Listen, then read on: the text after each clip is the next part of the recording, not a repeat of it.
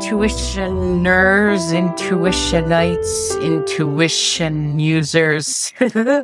Hello. Welcome to this episode of Intuition, Your First Sense. Thank you for spending your time with me. I really appreciate that. I am grateful to the listens all across the world. It just amazes me. I love technology and I love the fact that I can connect to someone in Pakistan or I can be in Australia and energetically we can be, maybe we're going for a walk together. Maybe we're cleaning the house. I like doing laundry if you want to do that. Maybe we're working out or maybe we're riding the subway. Wherever I get to go with you, I am so grateful and feel that it helps to create a web, not the internet web, but like a web of connectiveness because, don't we all want to be heard? And in podcast form, well, you get heard and hopefully these topics that we talk about and that, I talk about and you listen, help you to be heard in your own life, to be seen in your own life. This is the episode where I take a chapter from the book that desperately needs to be rewritten, but have not made it to the top of the priority pile and read a chapter from it. And this month's episode is about shit.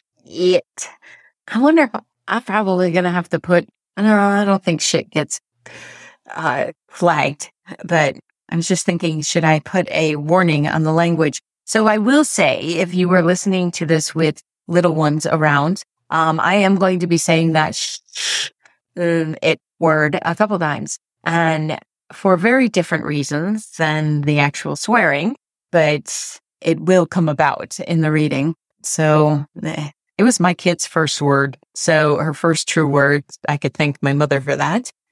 So for me, it's never been a big deal, but that might be different for you. So this chapter is called Shh It, and I'm going to begin now and then ad lib as I go. And I hope you enjoy. I just allow the information to flow through, take what resonates, and toss out the rest. Have you ever noticed that sometimes there's an overwhelming urge to swear? I don't mean a slew of profanity, but sometimes there is a satisfaction in a short expletive that can clear a lot of energy. For this chapter, shh, it has many meanings that we will explore. One being the perfect word in our house when we were growing up. As I said, my mother was a rather proper woman who didn't swear often, but when she did, it was the S word. I really didn't hear any other words in the home except that one. And her famous line of what SOB did this, to which you better fess up if it was you. This was such a powerful word for her. As I've shared earlier, it was our daughter's first clear word after Dada and Mama. Perhaps should have thought better about childcare during that time period, but I wanted them to spend time together. And what's one little word? I have found that it is also my favorite go-to word. It has a great start with the shh, which has a calming effect, and then the very effective ending of it starts soft and hard with an outpouring of emphatic punctuation.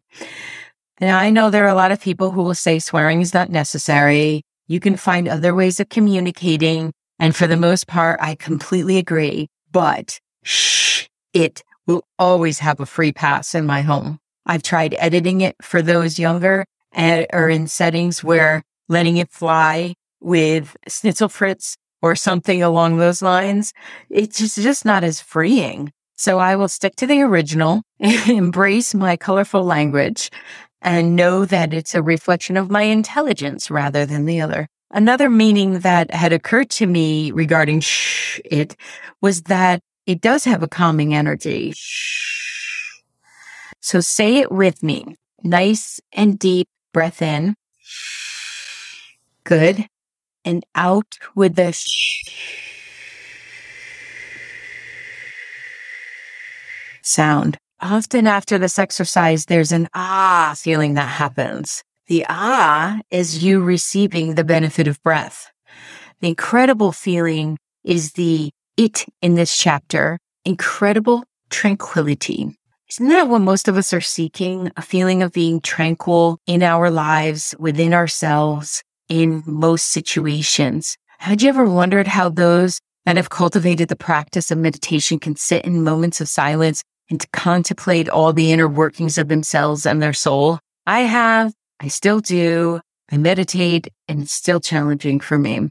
But meditation is key to that place. It just is. And if you consider meditation to be the connection to you, that's what we're talking about here. If we could relax just a bit about what meditation is, it would go better for the millions of us that think we can't meditate at times. I suggest to everyone I meet that meditation could help them in whatever form they want to take on. It isn't because I'm able to meditate now after, trust me, a decade of trying initially. It's because I feel that it helps people to connect to themselves. And it is that, like I said, the key to the place. And if we are placing an importance of our health and our mental sanity, as well as connection to spirit, we have to include meditation. However, meditation is not all created equally. For one person, it might be a walk in the woods. For another, it may be sitting in lotus position and oming. For yet another, it could be painting a picture. The best way to meditate for some may be to stare out a window for a few minutes, not really focused on anything, and allowing that process. I've asked people if they're able to do this. Have they caught themselves staring off into space?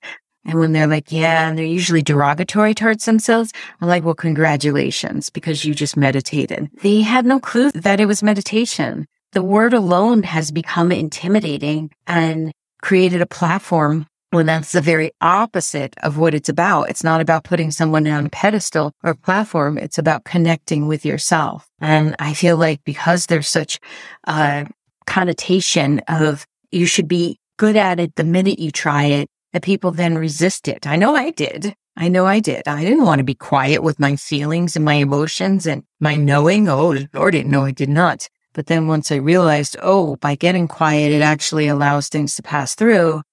It's a daily practice for me. And that might be while I'm waiting in the car for someone to come out of the store. It might be first thing in the morning with a cup of coffee in my hand. It may be between sessions. If I feel like the person I'm about to do a call with is feeling anxious, I need to meditate and ground myself first. So it can be intimidating to even think about. And I also want to remind you that it takes practice like anything else. That's why it's called a meditation practice. And when you resist the idea and resist the action of it, it leads to the inaction. You just won't do it. So when was the last time you allowed yourself to check out, to space cadet, to daydream? I'm not talking about under the influence of any other substances. I'm talking about in your own world. When have you allowed yourself to stare out the window and wonder, or to just let your head go wherever it wants to go? It's very important to allow yourself to do that for that moment of release and letting go of any hold you may have on a situation in your life that's not moving, or not moving at the speed that you would like it to. It's the release that you find when your moment is there and you realize it wasn't that far off to begin with, but because you didn't pause, you had no awareness that it was right there. When you meditate more, it brings the ability to take in more, but not in an overwhelming way, in an appreciative way, and in a calming way, actually. A few tips that I've come up with over the years to clear my mind is... Since my mind used to be as active as, you know, that little ticker that runs at the bottom of the New York Stock Exchange, it runs and it gives all the letters and the numbers that most of us have no idea what they mean. That's what my head looked like inside my head and felt like. So trust me when I say I have tried every avenue of meditation, and I found a few that actually work well, again, for me. Take what resonates, throw out the rest, and make this fun, all right? Make this something that you give yourself, not something that becomes another chore to do, or you won't do it. There's an app for that. I created an app for developing intuition. I created an app that will help you connect with community. And I created an app where you can take courses at your own leisure and then attend live events with myself and the rest of the amazing people that are connecting within the Vicky B app.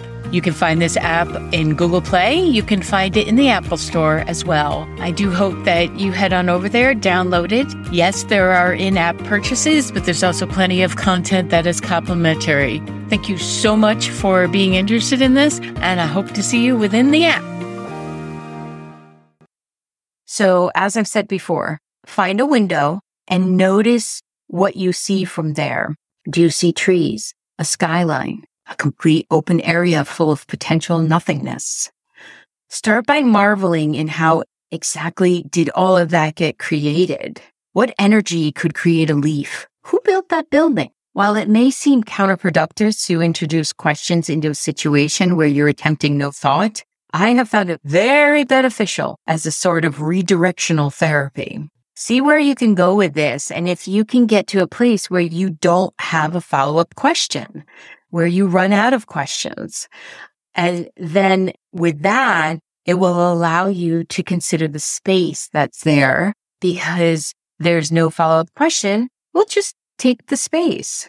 And then once you do that, you could also try this. I love to count my breath.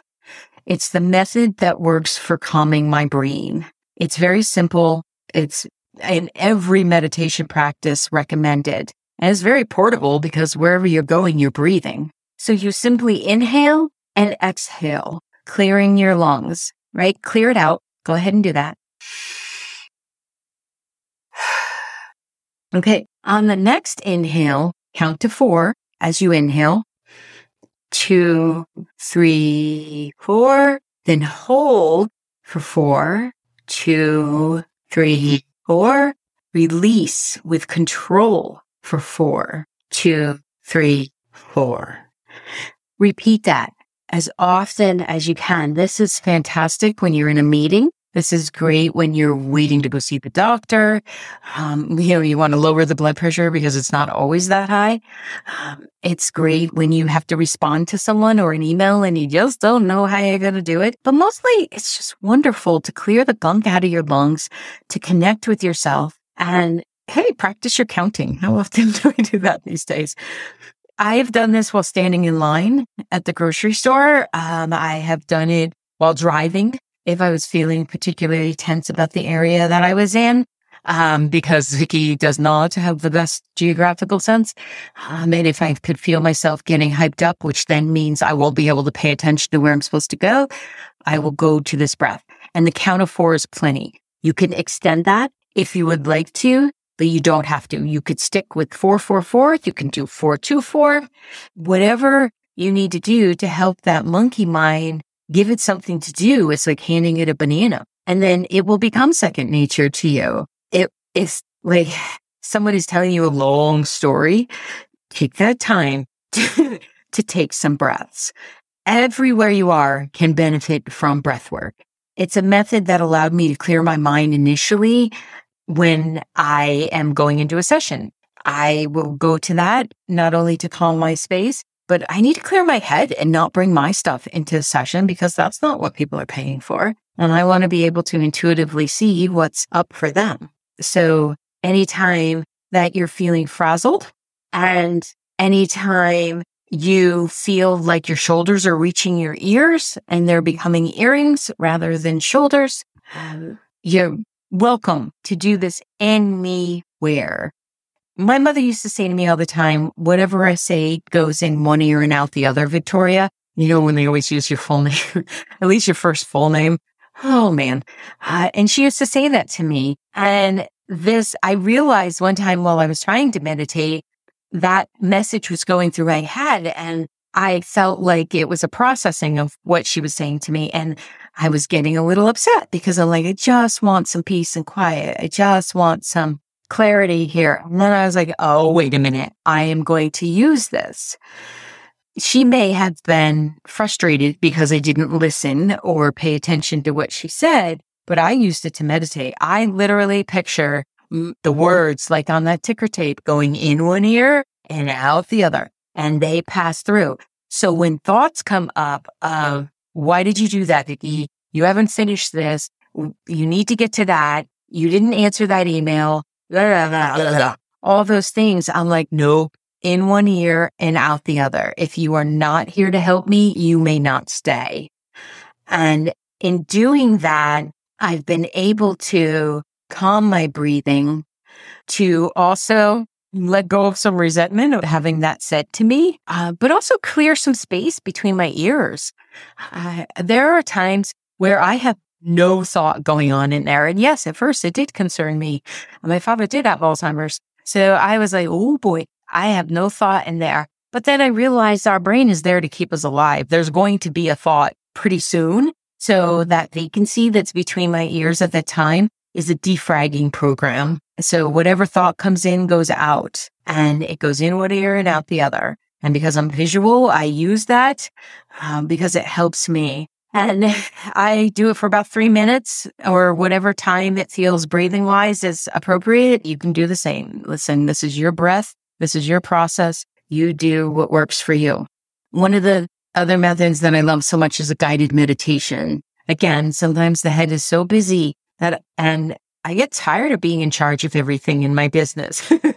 And sometimes in my life, I love being an adult, but often there are some stresses that I need to release. And a guided meditation is how I do it, because it's like going to the personal trainer, right? You know how to do a push-up, hopefully with good form. And after you've worked out for a few years in the gym and doing you know what to do. But I love going to Justin so he can just say, Vicky, 10 of those, 8 of those, 15 of those. And my brain gets to defrag in that too, because all I have to pay attention to is how my body gets there. So a guided meditation is the same. I love that. You can download them anywhere. There's so many great apps. You can let go of the cares and the to-do list for a few minutes because someone else is in charge. Someone else is literally telling you when to breathe and when to move on to the next thought. What's really important with guided meditations is to find one that the voice of the person reading it is pleasant to you. I have purchased some and been halfway into the introduction and my eyes just open and I'm like, no, that is the most grating voice I have ever heard. And how come their friends didn't tell them that this would make the best meditation, because that could have saved some money? Now, maybe other people love the sound of the voice, but if you're one who's recording meditations and you have a very deep or sharp or fast way of talking or heavy accent that may not appeal to a large audience, please hire someone to do it. Just listen to someone or hire a voice actor. It's worth it, because there is nothing quite as frustrating as taking the time for yourself to calm and get into that space only to have a cheese grater run through your ears. So do your homework. A lot of them you can play an audio sample. In the store we had a demo of every CD so people could sit there and listen and find out, is it a meditation CD? Have you ever done this? You purchase one because it has lovely soothing sounds, and then all of a sudden in the middle there's this parrot or crow that goes off and you're jolted right out. It's important to do your research. You know, you take a car for a test drive. You want to do that with music and any kind of guided recording as well. Whatever mechanism you come up with to create that shh and that internal tranquility. Take your time with it, and also know that it may change over time. There have been many times in my life where sitting and calming and doing the quiet meditation or even guided just didn't work for me. It made me more agitated, but I could get on the spin bike because I'm not going to run into a tree or fall off, and I will close my eyes and just go to a playlist or something. And not only does it work out energy, when I get off, I feel like I meditated. So listen to your own wiring. Your wiring is wonderful. Your wiring is truthful to you. If you listen to it, you will find the thing that connects you into you again. Our brain is wired to keep going, and it really takes its job seriously. So please know that you are not going to arrive in a place of meditation where you have no thought for greater than a couple minutes. You might get to those couple minutes and it's pretty great, but don't worry about that. You have not done something wrong. That brain's job is literally to bring another thought to you so you don't keel over, because if you go so long without a thought, well, you've already croaked and you don't need meditation. It will take some time to train your brain and to help the physiology connect those, shoot off the neurons to create the neural pathways, and allowing the mind to be quiet so that it feels protected. You have to feel safe in your environment in order to meditate, and you have to bring a sense of,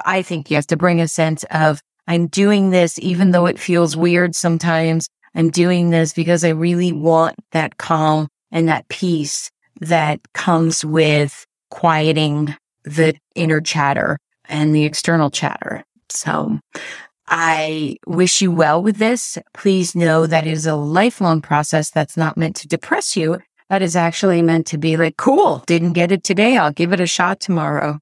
And please make it portable. Take it wherever you go and tune into your breath, and you'll do okay. Try a class, download some apps that'll help you. The Calm app is very lovely. There's Inner Brain. There's a couple of them. So play around with it. If something doesn't work, well, just go to the next thing and you'll find that. I promise you, if you stay with it, you will find your sense of inner tranquility. How you get there is what matters, because then you are listening to you and your soul. That's important. Thank you. And I will see you in the next episode. Thank you for listening to Intuition, Your First Sense. As always, please like and subscribe to this podcast wherever you are listening to it. Leave a review and take a minute to share it with a friend. You can find me all across social media at Coach Vicky Baird, and you can book a virtual session with me from wherever you are in the world at vickybaird.com/booking. That's VICKIBAIRD.com/booking. Thank you again, and see you on the next episode.